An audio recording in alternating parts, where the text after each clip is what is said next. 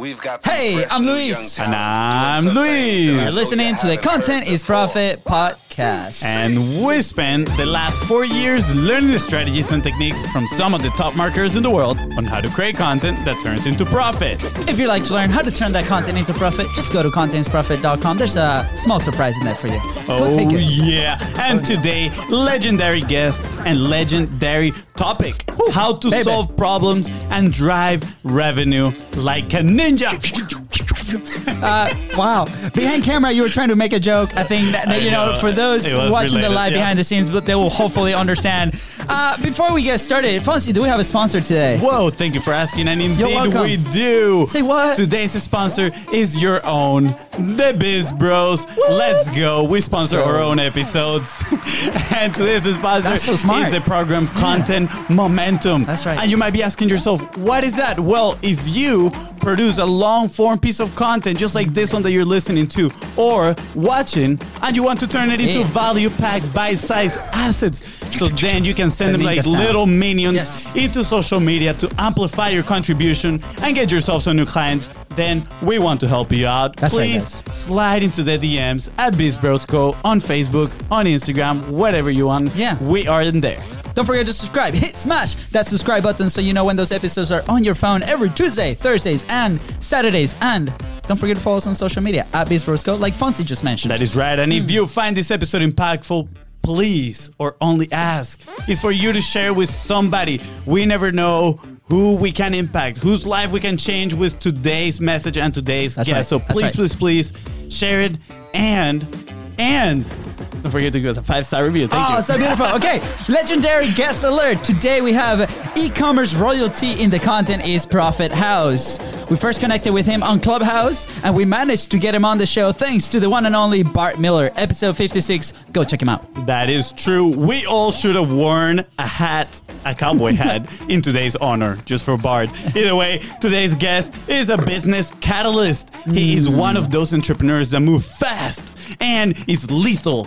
And he does, at what he does, we Yes. could even say he is a ninja. Uh, I see. I see what you did there, Fonzie. Good, good stuff. Okay, and you're right. Today's guest has built 176 new Shopify sites in nine months, and he has a radio show since 2011, in which he has interviewed entrepreneurs such as Tim Ferriss and Neil Patel. Not to mention that he is a record holder on what? I have no idea. We'll definitely have to ask him as soon as we start the show. I know, I'm so curious. And I think it's so epic that he had, you know, Tim Ferriss, Neil Oh, Patel, and he's been publishing since 2011. How epic is that? I'm so pumped up. Yeah. Please welcome host of the Biz Ninja Entrepreneur Radio, Hmm. amazing father of four, and the Biz Ninja himself, Tyler Jorgensen. I'm loving the hype, man. This is amazing. Let's go. Killing it. Dude, Tyler. Tyler, I was afraid we weren't gonna be able to find you. We were hiding in the shadows like a ninja or something like that, you know. But He, he's still working that joke. Him It- sneaking out. I I know. It, I mean, is that joke worth it, Tyler? I'm just saying. I just- You know, it, it's interesting. I started using the Biz Ninja term uh, back in 2011 when I started that sh- when I started my radio show, and I feel like since then everyone's become like they've really used the ninja term. so we still we still hang on to it. We're still one of the one of the early ninjas. Uh, I love it. I That's know. pretty cool. Uh, but you know, like I actually Googled it up. I put define ninja in Google, and the informal definition is a person who excels in a particular skill or activity. You know, it makes total sense, Tyler, after looking at your story and all the things that you have done and created. You are definitely a ninja, man. You are a, a contemporary ninja, I guess. Contemporary ninja. I like that. Yes, Dude, Tyler. Uh, since uh, uh, you know, I was not familiar with with your show, with your radio show. You've had amazing people in there. Uh, Alex Hormozi, personal favorite interview. So you know, there's amazing, amazing stuff in there. And obviously, we'll dive into your show. But for those who don't know you, do you want to give us a little bit of your backstory? Like, how did this like the publishing start? Like, what are you doing with Shopify and just like making amazing, creating amazing momentum, right? With with the people that you help. Yeah. So I've I've really been an entrepreneur since I was a kid. Like five years old, all my na- I, all the neighborhood kids got allowance. I didn't get allowance, but I still wanted to go to the corner store and buy sweets, right? Like, mm. so I I I realized there's a first problem. I got if I want sweets, I need money. Let's figure it out. So I'd pick flowers from the old lady around the corner. I'd pick them from her front yard. I'd wrap them up in a little bouquet and I'd sell them to her. Right. So they were our own flowers. Yeah. But it was like the beginning, like even at five years old, I realized if there's something that you want, you can whine about it or you can find some kind of a solution. Mm-hmm. And then, you know, it, it, 12 years old, I started, you know, I had a paper route for years. And then I, uh, I launched my first legal business when I was 18 years old. And then 22, I bought a restaurant. And then, you know, by 25, I owned a mortgage company. And I just, I was always looking for that Yeah. next thing. So when it, the economy crashed in like 2008, 2010 timeframe, I got into e-commerce because of the book, The Four Hour Work Week. And I built a business that would be able to really run without me for the most part and really have the four hour work week lifestyle. And I realized when I did that, that I loved the idea of creating something and launching it. That's my favorite part. Yeah. So now I come into other businesses and, and help them really get that catalyst, that big, big leap of hmm. momentum. Wow, that I, I, I love the the timestamps on the story. and let me tell, I, I do have a, a very specific question about this. Did the lady knew it was her flowers, the ones that you were selling to her? Absolutely. And she was a repeat customer until I uh, moved out of the area eight years later. Wow, how, how amazing! I love how you know how supportive the community can be in those aspects when they see a kid, someone Yeah. you know, trying to be resourceful. At the end of the day, you're like, how can I solve my problem of getting candy? And then you started doing it. Yeah. I, I'm curious. It, were- it was nice. It, got, it came to a point where I would show up and I didn't have to sell her something. She would just give me candy or sweets or you know cookies or something, right? So Look at that! Wow, that's Yeah. amazing. The- were, the were your, were your parents entrepreneurs as well? no, but my my dad is entrepreneurial, like minded. Um, but I think I have a an, a much different or more aggressive risk appetite, right? I'm willing to be like I'm overly comfortable with risk. Where I think some people who have the ideas of being self-employed or being an entrepreneur, they, they're not ready to take that level of risk. It's pretty. You've got to be real, willing to go to the bottom. Yeah. So, okay, so on the risk side of things, right? Like, um, have you always been like that? Because you know, I relate with your story on on the candy side of things. For us, with soccer jerseys, like we will go to this market Yeah. and we'll buy the shirts, let's say five bucks, and then we'll go to our school, and they they were counterfeit shirts. They looked exactly the same, but then our friends will pay twenty five bucks, and the original version was sixty bucks, right? So it was a mm-hmm. win win for everybody, right? So I relate with that part. Well, not for everybody. Well, Like it- Adidas and Nike, they weren't very happy Not for over that. Adidas, right? It's okay. Nike, not so much. It's okay. So, sorry, Adidas. Sorry, Nike. Uh, Everybody involved. everybody involved Exactly, exactly, exactly. Good. yeah th- thank you guys for uh, you know putting me in my place anyways but I, I relate with that right because it came out of the need because our parents weren't like we're not giving you money go figure it out right? Uh, and that was the solution. And then we sold also like these cds with uh, mixed music. We will burn the cd and like sell it in store with the mixes and stuff like that. So i relate Yeah. with that side of things. But risk in on our case, or at least in my case, I don't know Fonzie, but has never been that thing because for us the north was always soccer, and then we kind of took those at the athlete side of things. We were D one soccer players, and and we were in Europe as well, and now we kind of brought some of that into the entrepreneurial journey in the last five years. But risk was never like I was always kind of scared of it, right? Like for you, you, were you always like, let's let's do it, right? I don't I don't really, you know, what what was your journey? So yeah, I think that's a really good question. So I, I'm a I'm a family man. I've got four kids and a family, and so risk is different. I think at different stages of life. So um, you know, when I was 18 and I started my first retail company selling snowboards, it was really moderate risk. I, it wasn't aggressive risk. I, I would. Uh, you know, I had a list of suppliers, and the, somebody would pick out their first choice and second choice. Then I would go to my supplier and buy it. I, I floated the, the client's money. Really, really low risk, right? yeah, um, as as companies get bigger, the risk increases. But I I'm still very like I'm I'm open to risk. I'm willing to do it, but I'm not blind, right? Like I'm not going to take the big thing I learned from 2000, like the Great Recession, is like I I need to have a, a war chest because even if I'm willing to take risk, like I've got a team of 20 people, I'm not going to risk their stuff. I'm not going to risk their livelihoods, right? So I've got to be able to communicate in advance to them. And I mean, risk doesn't always pay out. I mean, I got I got hammered in the recession. It was a horrible time. yeah, Um, and so you, but but at the same time, like I knew, as hard as that was, that there was another opportunity that could take Yeah. me out of it. Yeah. Right? And so I think for me, it, the, the, it's mitigating risk, but then just realizing we, we don't have one opportunity. We don't have one, like, we're like the anti M&M, right? We don't have one shot, one opportunity, right? We, there's a lot of things coming our way. And it really comes down to like, okay, that one didn't work or, or I did that one wrong and it didn't, I didn't get the results I wanted. Yeah. Learn and move to the next thing. Yeah. Well, I, I, I love that first. I'm gonna start using the anti Eminem. Um, I don't know if I said his name right. I say Eminem like the chocolates, but we all know we're talking about the rapper here. Uh, don't worry, Tyler. I will definitely, definitely say I learned learned that from you. But from that, what you just shared with us, I have two specific questions. Right. The first one is, in your eyes, what is aggressive risk? Right for for entrepreneurs, uh, whether should they avoid it? Obviously, it depends. It's a little subjective. I feel on, on people's situation, and, and you know, for example, I don't have a family of my own. I don't have kids like my brother. Um, so probably I'm, your, I'm your family. so probably Okay. I could take a little bit of more risk right on that side. And then Sure. the other one is how do you that that mindset on looking on opportunities? How do you keep your eyes open and instead of folk, you know, so I, I feel like a lot of people just go on like Yeah. this is my path, like I can only do this instead of where are the problems that I can probably solve and help people in here.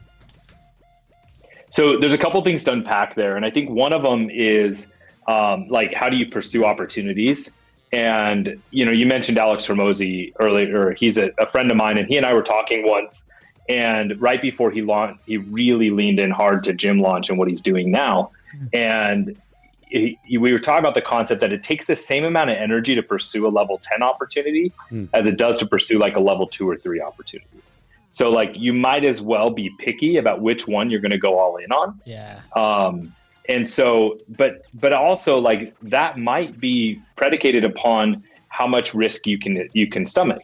So like at the time, he he and Leila weren't married. He didn't have kids. Like he could take a le- higher level of risk than I could take as a hmm. father of four Yeah. who you know had d- different different things. Now it doesn't mean that's not an excuse to not play big, Yeah. but it means we're playing with a different deck, right? And that's Absolutely. okay. We have different hands to play. Yeah. So, you know, he was able to lean, go completely all in. Where like what I have is I'm like, okay, I'm gonna go, I'm gonna play pretty aggressive on like a level five opportunity, get that to a point of stability, Yeah. and then like have that put that on autopilot and go chase level 10, right? and that's just because I'm not willing to go back to like I'll go to zero, but I won't put I won't put my my family to zero ever again. Yeah. I I.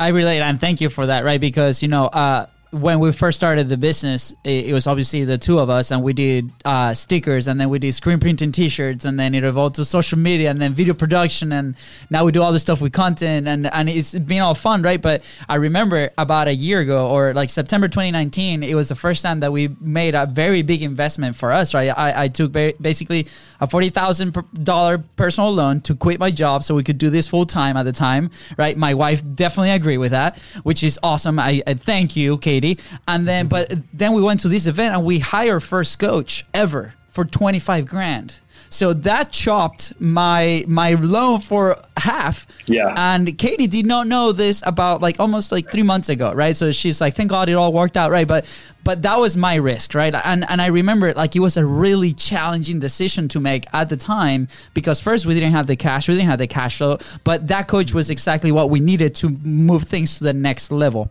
right? So Yeah. uh, is there a framework that you you might use to assess different opportunities?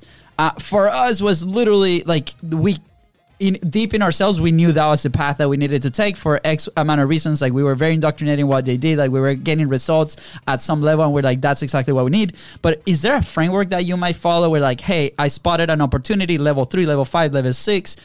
Should I run it through this framework? If it you know comes out great, I take it, or is it just Yeah. by feeling? Uh, yeah, I mean, a little bit of a framework. I think what's like when you're referring to like whether or not to work with a coach or whether or not who to hire, I don't look at those as necessarily business opportunities as much as just strategic moves within the opportunity, right? Your Yeah. opportunity was the business that you're pursuing, right? And the and then you had this strategic decisions of how to move within that. So for me, like the opportunity, what type of business or what type of thing to pursue, um, it comes down to a couple of factors. Like one, is it already in your wheelhouse, right? So if somebody is trying to make the move from employee to self-employed or from self-employed to business owner, right? If they're trying to make that shift, you have to say like, do I have the skills to run this as a business Yeah. instead of as a job? Because they're not the same thing. You could be a phenomenal graphic designer.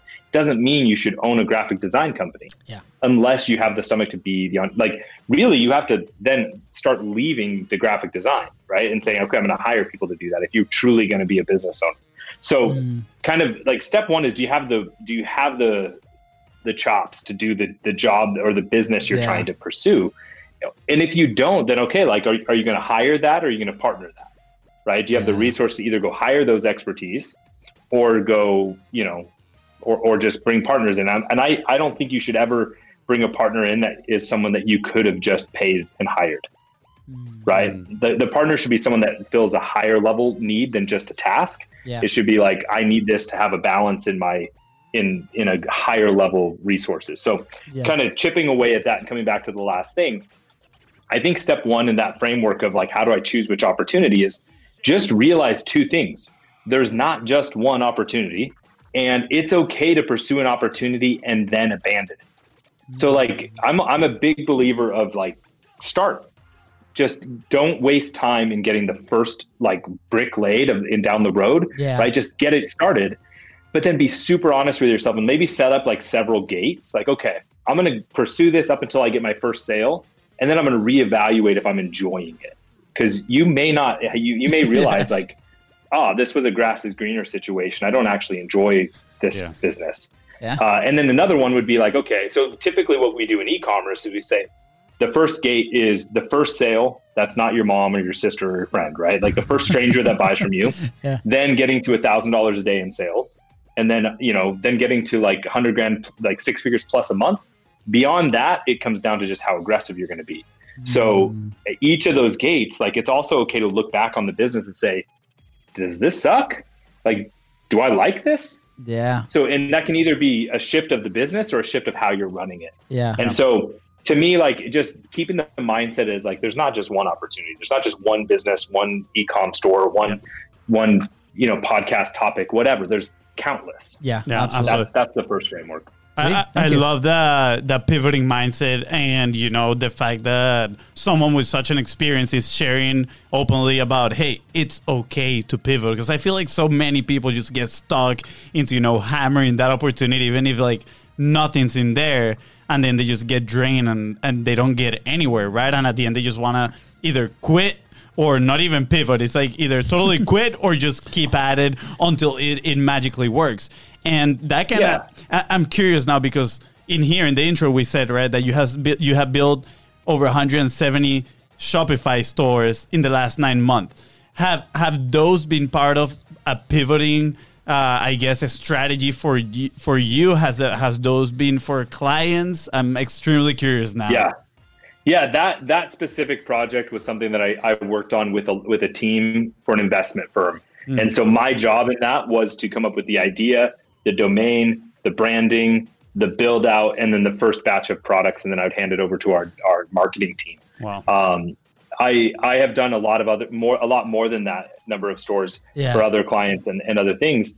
Um, and then I've also like I've sold five of my own brands and I'm and I'm constantly looking at new ones to launch. And so right now, like what I did for the last year is I said, hey, I'm not going to launch anything. We're going to focus on our agency where we where we help other people scale their ecom brands Yeah. For all of 2020 2021 we'll start looking at opportunities again so i'm right at this point where we're starting to evaluate okay Yeah. i could pursue this product and brand or i could maybe do this one or maybe you know what neither of these are big enough play we'll just wait like no rush Yeah. but uh you know so i hope that answered the question. Yeah, no, definitely. I, and I, I see a pattern in there that can be useful for people, right? And and we often talk about this with content is do the content at first, right? Put it out there. That's the most important part. And then you can go back, revisit, reflect on that content, learn from it, right? If you didn't feel good doing it, right? If you think you failed, and I'm doing air quotes in here, we call them samples, right? You can actually Yeah. learn from it and then do another piece of content and, and it's a cycle and it's the same cycle I'm, I'm, I'm seeing right now with your business right you're like okay we were doing this right? We reflected. We're like, no, let's transition into agency. And now in 2021, it's like, okay, we did it. Let's reflect again. Where is the next part? So I think it's like a constant, you know, a constant circle where that where we're going about executing, learn, reflecting, learning, and then executing again, and we just go and go all over.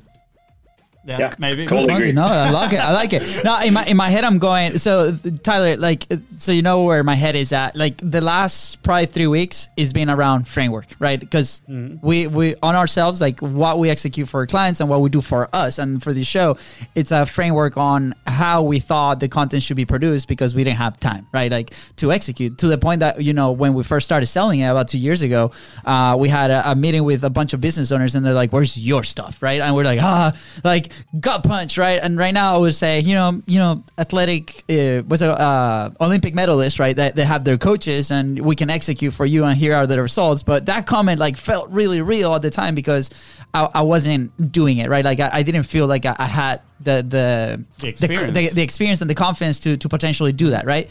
So that's why the show started like after COVID stuff and before that, and, and there's that system. So lately, the the word framework has been like, I, I'm the operator. If you haven't re- realized by that yet, by that yet, like I'm the integrator. Is that what it is? Yeah, I, I, I'm, I'm the dreamer. Fonzie's the dreamer, right? here. So it's like he he Yeah. go, comes up with the awesome ideas, and then I'm like, okay, how can we execute this consistently, right, with a team or ourselves, or what how, what what's the thing, right? So has that for like on the framework side for you, like on your show or on your business? I see there's a pattern there. Do you did you identify that from the very beginning, or how was your experience learning that lesson? If you actually learned that lesson, uh, or was it just natural to you? And are you talking about kind of that general like feedback loop that we Exactly. just talking? Is that the framework? Sure. Um, I think it came from my desire to like I.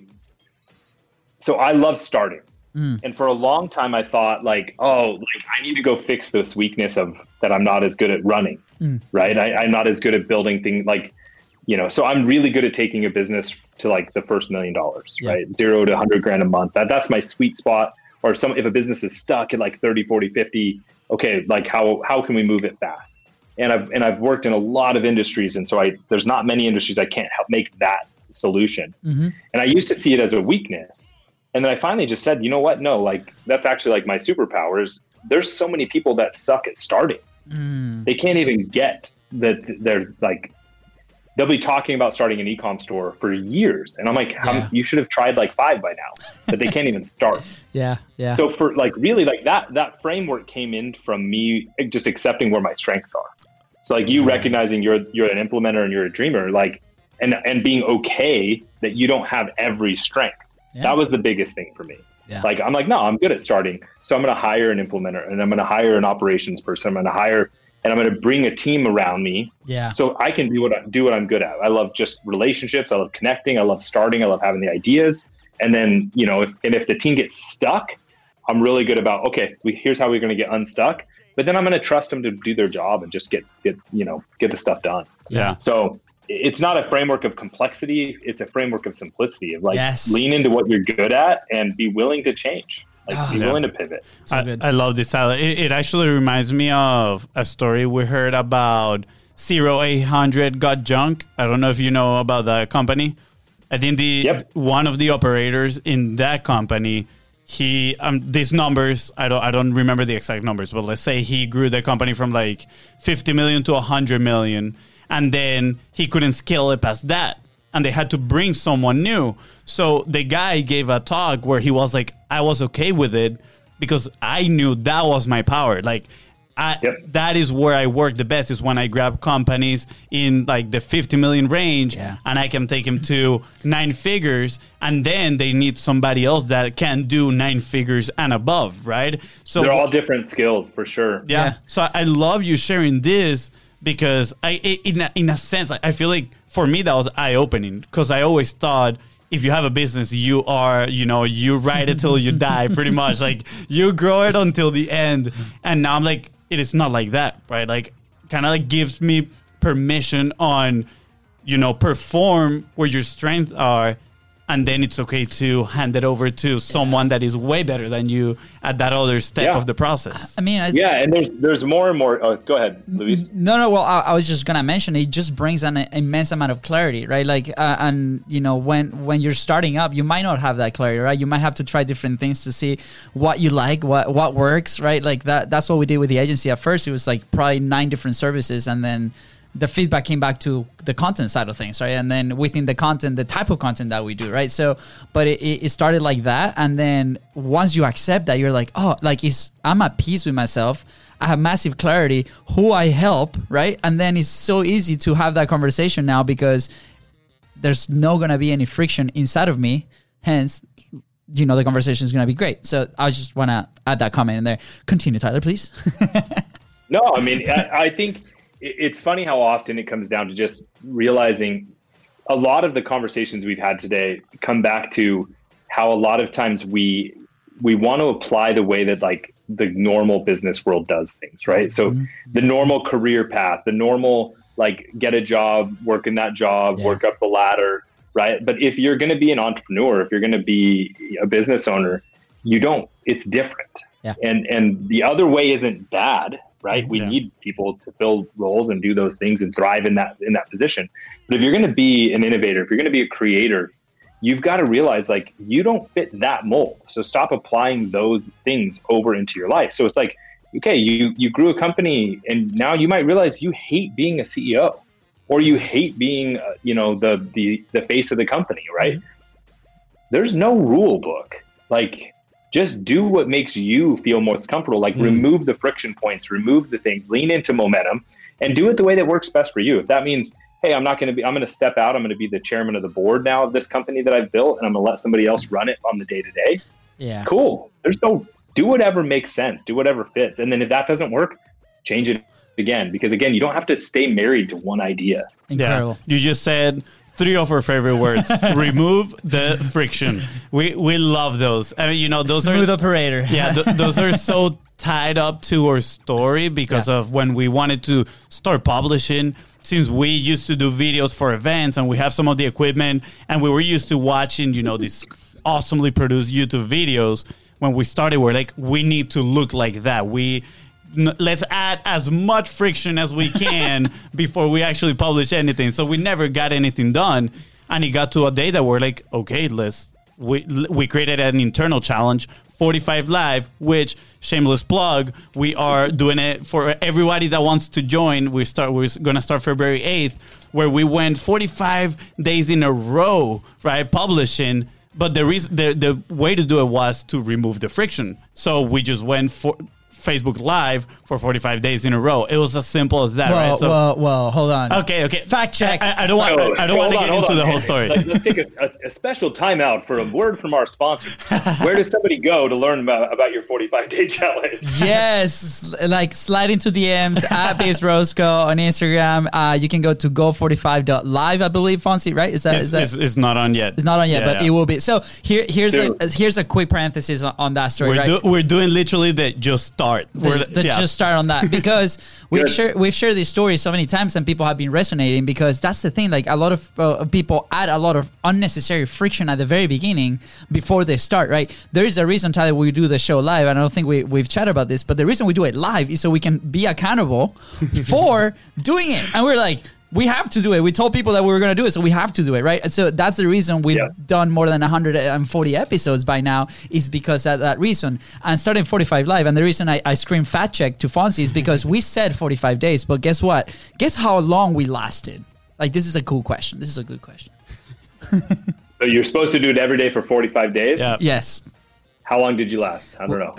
we lasted 15 days. 135. Well, thank, thank you. You have been the most optimistic answer out there in the world. Some so people say you. like three days. Yeah. but you know, it, it comes also, I understand where that is coming from because you are consistent with your content, right? Like you are more than 300 episodes in, you do it like every, almost every single day, right? You're out there sharing your message. Mm-hmm. For us, it was 15 days, but because we got results, we actually got like a massive sell out of it through a connection and then we were implementing and then we told ourselves that we were Yeah. busy to not do it and then we did season two and that's why the story kind of resonates and now we're doing season three Yeah. and, and see what's up and people are joining and it's, it's gonna be incredible so thank you for allowing us to shameless plug this story but to the point is Your is, show. i- is about it's about the the consistency right moving forward and removing that friction so so we can execute and I think that's perfect transition unless Fonzie has another very smart question Well, But- the, the, so I did wanted to make that transition into the content side of things with like removing the friction. It's like we're brothers. Maybe, Okay. maybe who knows? But y- you know, Ty, I'm curious because at the beginning you said that in I think it was 2010 that you read the Four Hour Work Week, and that's how you transition into the e-commerce space. And I know you've had Tim Ferriss in your show, which is absolutely amazing too. But I'm curious, you know, what was it? What made you start the the podcast itself? Because you started the podcast in 2011, right? So when you were starting this journey as well. So it's a super weird story of how I started. So again, I, I'm actually like my show starts on the radio, actually plays on old school AM radio, and then it goes to podcast and everything else, right? Yeah. So um, I had I had followed the four hour work week. I'd launched my first uh, e-commerce store. It had it was taking off. It had replaced my income and was scaling and all kinds of stuff. So I uh, one of the things that Tim Ferriss does is say like in, in the four hour work week, he goes through like, hey, here's how to get more media, you know, contact radio stations and television and see if you can buy remnant like un, like unsold inventory at the last minute. yeah So I'm like, cool. I'll just call up all the local stations and see if I can get it. And so I ended on the on the phone with um, the owner of one of the local stations, and I he I told him what I was looking for, and he started asking questions, and he's like, "Man, this is amazing! Like this is really." And so he like threw me on somebody else's show as a guest. the next week, I was live on air with my own show. Wow. And it was just like it was really just this weird. In hindsight, I don't know how it happened. It was probably just like me. I was in a yes mood. Yeah, that sounds cool. We should totally, we should totally do that. And I, I remember I, I printed out like a year's worth of my blogs just to like have topics to talk about because it was live radio. You know, I have Yeah. to be ready. And then, um, and so it's I'm going and it's live, and then it turned into a segmented show that became really awesome. I I would start with like a 10 minute kind of welcome motivational moment, share share a cool story of that about entrepreneurship. Then I would have two interviews of entrepreneurs and uh, and then it would and then I'd do a wrap up and I'd have commercial breaks in between. It's a full hour live radio show. Cool. Now I do it as a 28 minute pre-recorded show. It's a lot easier, just one guest. But uh, man, I, I got it. I've, I've been able to meet so many amazing people because of the show, and that was Mhm. that was really what kept me doing it was the connectivity. I have not done as good of a job on content as I could, uh, and that is something we're leaning into here going into 2021. Because again, the primary reason I did it was just to it was it was healthy just to share Yeah. and Yeah. connect. And now I'm like, okay, now we need to amplify.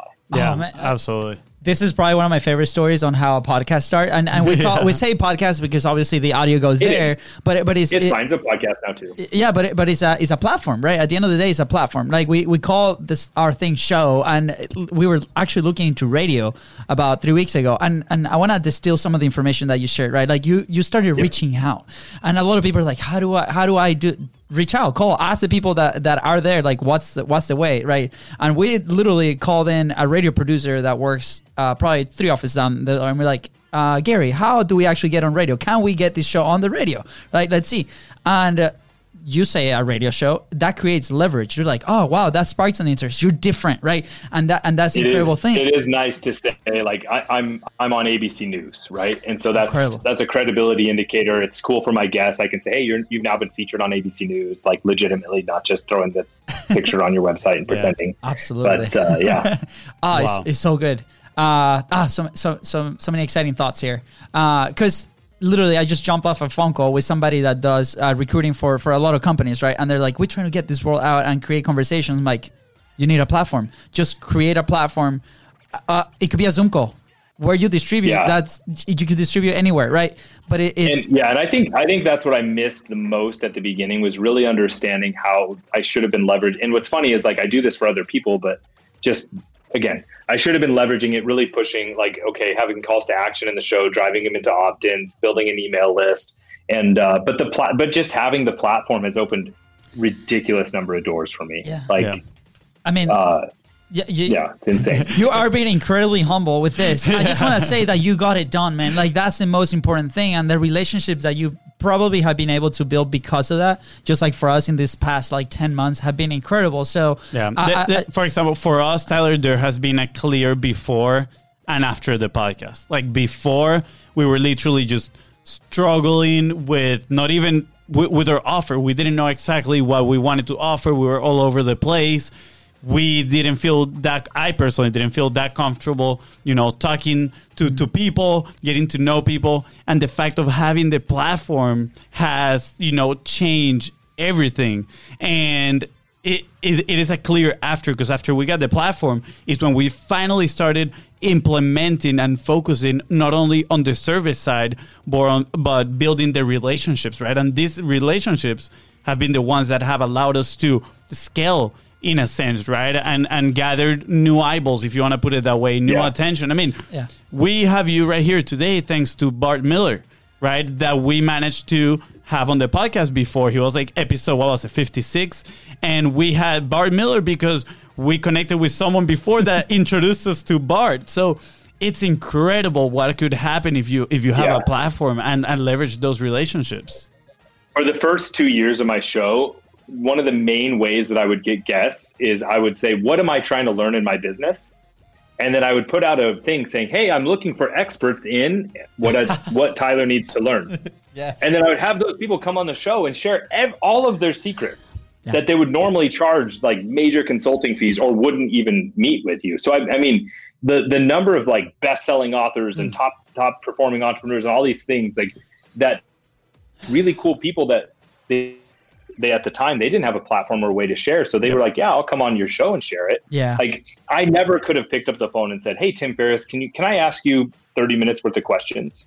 Like never Never. but he but, then, no but he reached out to me. Yeah. Like his his team reached out to me and said, "Hey, Tim Tim's got his new book coming out. He'd love to do be on your show as part of his book tour." And I'm like, "Yeah, I'd love to talk to one of my all time mentors and like see about getting him on the show." Yes, yes. I would have. I would have loved it. to see the behind the scenes on that phone call. You know, as soon as you hung up, uh, what happened the after that would have been incredible. Uh, yeah. Well, the, the the random curveball in it is about a week before I had gotten a cease and desist from his legal team, uh, and but totally unrelated. Like my other business was doing something like we were just getting a we were getting a cookbook made, and uh, and he was so we were using a term that he used in one of his like blog posts. And then he was coming out with the four-hour chef, which was starting to use some of his own terms. So they were just doing their IP IP protection yeah. right? They're just doing normal stuff. But like the timing and the uh, the irony of like, hey, cease and desist, and hey, we'd love to be on your show, and I'm like, okay, Oh, two worlds, What's happening? separate. so, contra- so such a contradicting image in there. It's like, which one do, Oh, do yeah. I go? But I bet it was amazing. And what year did, did you interview him? He- Uh, I think that was 2013. So about two That's what I years after, like three years after reading his book, two years after you started your podcast, you get the Yeah. chance to connect with him. Wow, that is amazing. Yeah, I mean, for for us, it was very similar with Todd Brown. Uh, you know, Oh, cool. yeah, and he was episode forty, right? And and there's there's he's probably gonna come back a second time, and uh, you know, so many people, right? Like, what's the opportunity to be able to have that conversation with people like him, people like you, right? And I, and I think that shows the power of that platform, and then what you do after, right? It, it, it, it can tie down to your personal lives on the relationship side. It could tie down to the business side if there's a mutual beneficial opportunity there for for everybody involved. Uh, so there's so much there to unpack, and I highly encourage people to start, you know, putting their message out there. Like remove the friction. Like we talked with Tyler here, he does it very well in his business. He identify exactly what he's really good at. Uh, he's willing to take risks, right? And and these are all the things that we talk about content and, and to put it out there, right? Like there's a reason we do we use certain tools to remove the friction. Like that's why we use StreamYard. It's very simple to use. We were trying Ecamm Live earlier and it did not work. Yep. So we're like, let's go back to StreamYard, right? Like remove the friction for execution. Um, so yeah. Yeah, I, I, I do have a question that, that just popped in my head, right? Because again, we were talking about how this past year you focus in, in your a- agency side of things, and your superpower is going from zero to 100k per month, right? Of course, you are more into the the e-commerce side of things, but I'm guessing with the agency you have you know a lot of input from a lot of people that you're helping out. What is you know the the biggest challenge maybe that is holding someone from going from zero to 100k per month, right? And again, I'm going off the topic too of what would Luis, what, what does Luis wants to learn here? And, and now I'm like, hmm, I do want to learn that. Yeah. yeah. So, um, if I had to like ascribe a percentage, I would say like, okay, 70% of the time it's the entrepreneur's mindset, right? And that could be a limiting belief or a mm. false ego, right? Like I've like, oh, I'm not willing to learn because I don't want anyone to know that I don't already know this. It's like, well, if you want to go from A to B, like you've got to admit you don't, you've never been to B yet. Yeah. And so why don't you talk to someone that's already been there and like it's and have some humility.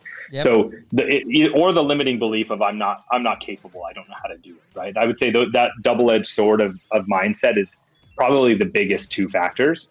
Um, and then even sometimes there's people who are who are humble. They're open minded they're they're ready to learn and they just haven't been able to find the skill or the person or the connectivity yet that's just circumstance and sometimes the reality is not everyone is getting the same opportunities right yeah. Yeah. some people are, are born next to a guy who can be their mentor and they meet him and they know him and they're going to move faster and that's just the reality of circumstance yeah. and then the very last thing I, I would say that holds people back is just uh, the, the fear of taking action like yeah. they just aren't doing it like and so you, you look at a lot of businesses that say they want to grow, but then you then you ask them, well, what are they doing to grow? And they're like, nothing. Yeah. And like it's like, well, then you don't want to grow. You want the results, but you don't want to go through the pain of getting there. I mean, you guys are athletes, right? It's like, hey, you're not gonna you're not gonna become like a top scoring striker if yeah. you never train. Yeah. Right. So like you got to go get on the pitch and train. Absolutely. Uh, First of all, I appreciate you putting it in, in soccer terms. That means a lot, Tyler. yes.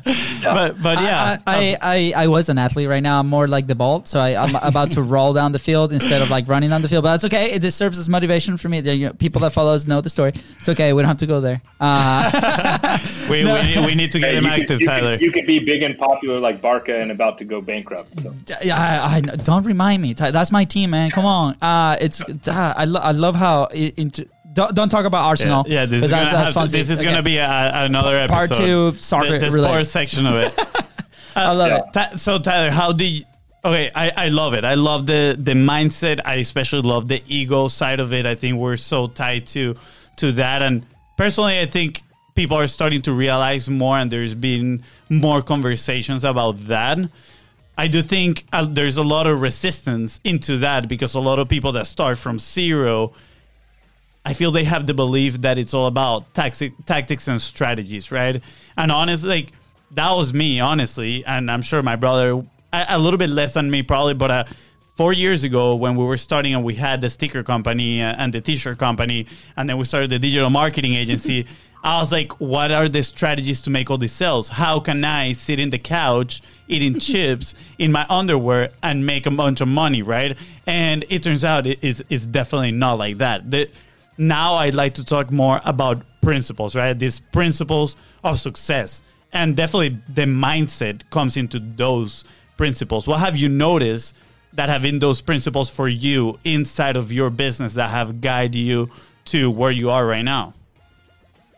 In the end, bad traffic uh, will convert if the offer is great. Amazing traffic hmm. won't convert on a crappy offer. So, in the end, you have to make something or provide a service that people actually want. That's number one. Make something amazing. Hmm. Quit doing crappy stuff.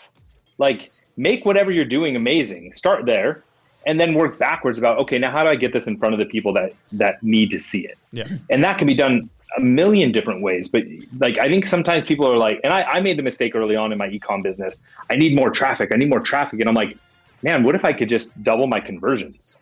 Like i'm already getting people to the site. What if i just yeah. made the product better? Mm. like what if, what if i made the experience better? What if what if i had people buying again because it was such a great experience right? And i and i think sometimes people skip that and they're just like, I need traffic. I just need face Facebook needs to send me all their traffic. And I'm like, well, they may not let you even run an ad on their platform. So yeah. make sure the product's good enough that wherever you do get traffic from, Absolutely. it's going to be good. Absolutely. I, I, I want to relay that to content because in here, when we're creating content, that is the offer, right? This is a product that, and a lot of people or perception was that if the production was amazing, we had a quality piece of content and that couldn't be farther from the truth. Like I, I'm sure a lot of people have been victims in here of watching this amazingly produced video that lasts maybe eight minutes, and a minute in, you're like, oh, I'm done with it. Like next video, I don't really care about it, and it's because Yeah, it didn't it didn't matter that the sound quality was good, that Yep. the color lighting was right. It didn't matter because the person was saying garbage. Yeah, Absolutely. Yep. yep. And, and that's what happened to us at first. We're like, we just need that quality was that exterior thing. And when we started 45 Live, I'm bringing it back again. the way, what we started telling ourselves was quality of the message over quality of the production. I mean, how many Yep. webinars have I sit through and watch a talking head for an hour, hour and a half, right? I'm like, that's a piece of quality content right there. Is delivering a lot of value and is keeping my attention for a long time. And then a lot of the times i was buying right after.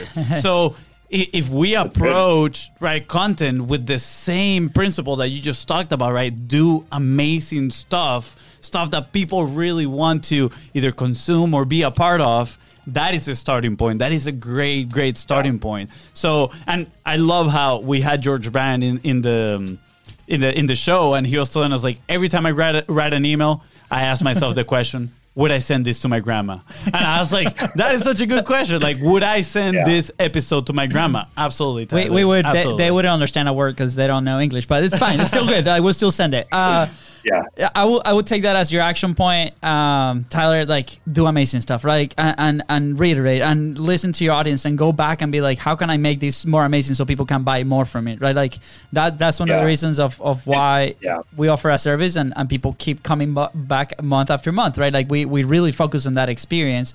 And then after that, you can really focus on that. So I, I love that. Unless you want to add something else to to something No, that I, I just I want to be clear because I feel like in one breath I said it's just important to start. Like don't wait to be perfect to start. And then the other breath I'm saying but but, but be amazing. And that can create a little bit of like a mm. stress point for the people who are not good starters. And I think it's important to understand the direction has to be towards amazing.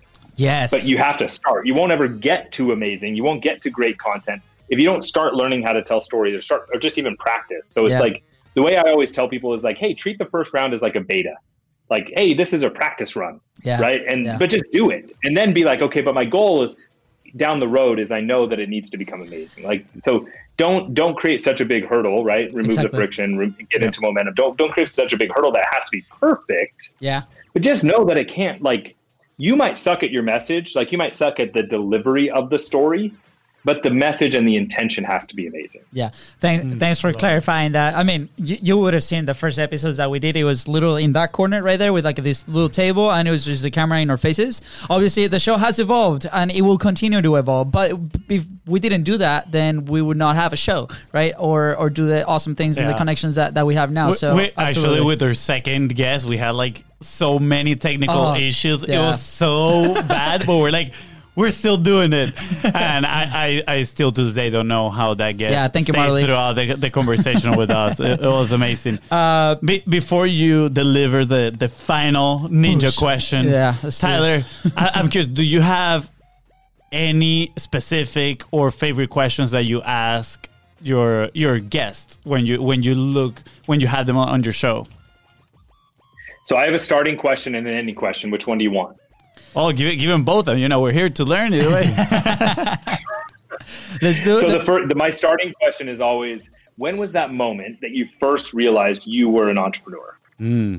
right so am i asking myself or am i asking it to you well, no, I, I was going to ask it to you, but you told us that it Okay. was when you were. you, already know five years old Yeah, five didn't years see old. the world and i didn't realize it then but i realized later i just don't see the world like my siblings or my parents i, I see the world differently Yeah. yeah. Um, and then the second question is that I ask after I end the show, and then I come back for like a secret question, and all of those answers, including like Alex Hormozi and everything, are available only through a, a really small subscription fee that uh, Where- is launching next month. Where? So oh, sweet. Okay. Yeah. Yeah. you. We're gonna definitely plug this in. So tell us the question, then we'll plug it in.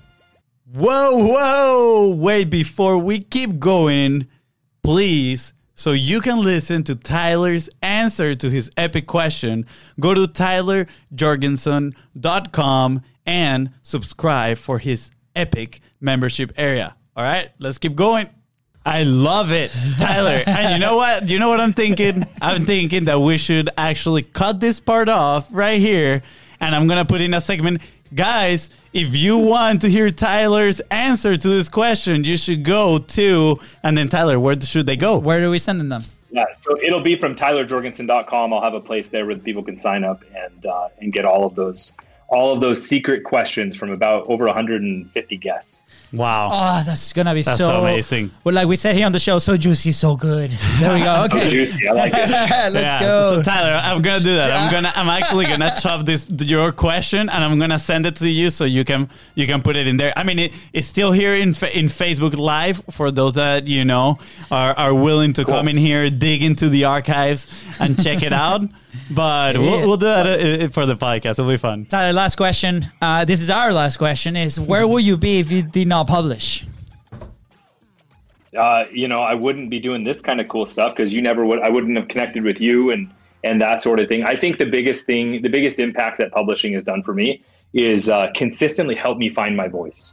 Right, like it's it's having conversations like this where you say something that gives yourself chills. You're like, oh crap, that's like one of my banner moments. Like that's I need to say that more Yeah. and communicate that more. And so I think uh, that's one of the reasons I like Clubhouse. I think a lot of people that don't have their own platforms get have get on stage and practice. Yes. And you've got to get your reps in if you want to if you want to figure out what it what you're you know you got to find your voice. Absolutely. So I think that's the big thing. It's helped me. Wow. Th- Wow. Thank you so much for that Yeah. answer. It's Thank you. exactly the same that the same effect that it's been having on us. Uh, are you sleeping? Are you sleeping with Clubhouse? Are you able to sleep? I recently uh, have found I've minimized my notifications. I even like turned them off for a week. Yeah. Uh, because I love it, but like there's a lot going on, and so Yeah. it's it's not my highest priority. But uh, yeah, you No. got to hey, like in your life, right? You got to define what you need and eliminate things that don't support. Be deliberate. right? Beautiful. Yeah. T- take action, execute, you know, remove friction and continue to do it. Dude, Tyler, thank you so much for your time, your amazing uh, answers, and a great conversation. I Yeah. hope it was great for you too. Anything that you want to add will. that we might have missed? No, I just my big call to action right now. It's 2021 going into this year. Just realize like whatever it is that you want to achieve, know that that's possible and more. Go after it. Chase your dreams. Like be crazy. Like be, don't be afraid of risk. Yeah. Attack it. Yeah. Yeah. All right, guys. On that note, Thank you so much.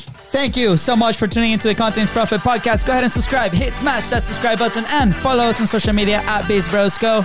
That is right. And if you find this episode impactful and you want to be a ninja just like Tyler, please don't forget to share it and and leave a five star review. Thank you. Bye, guys.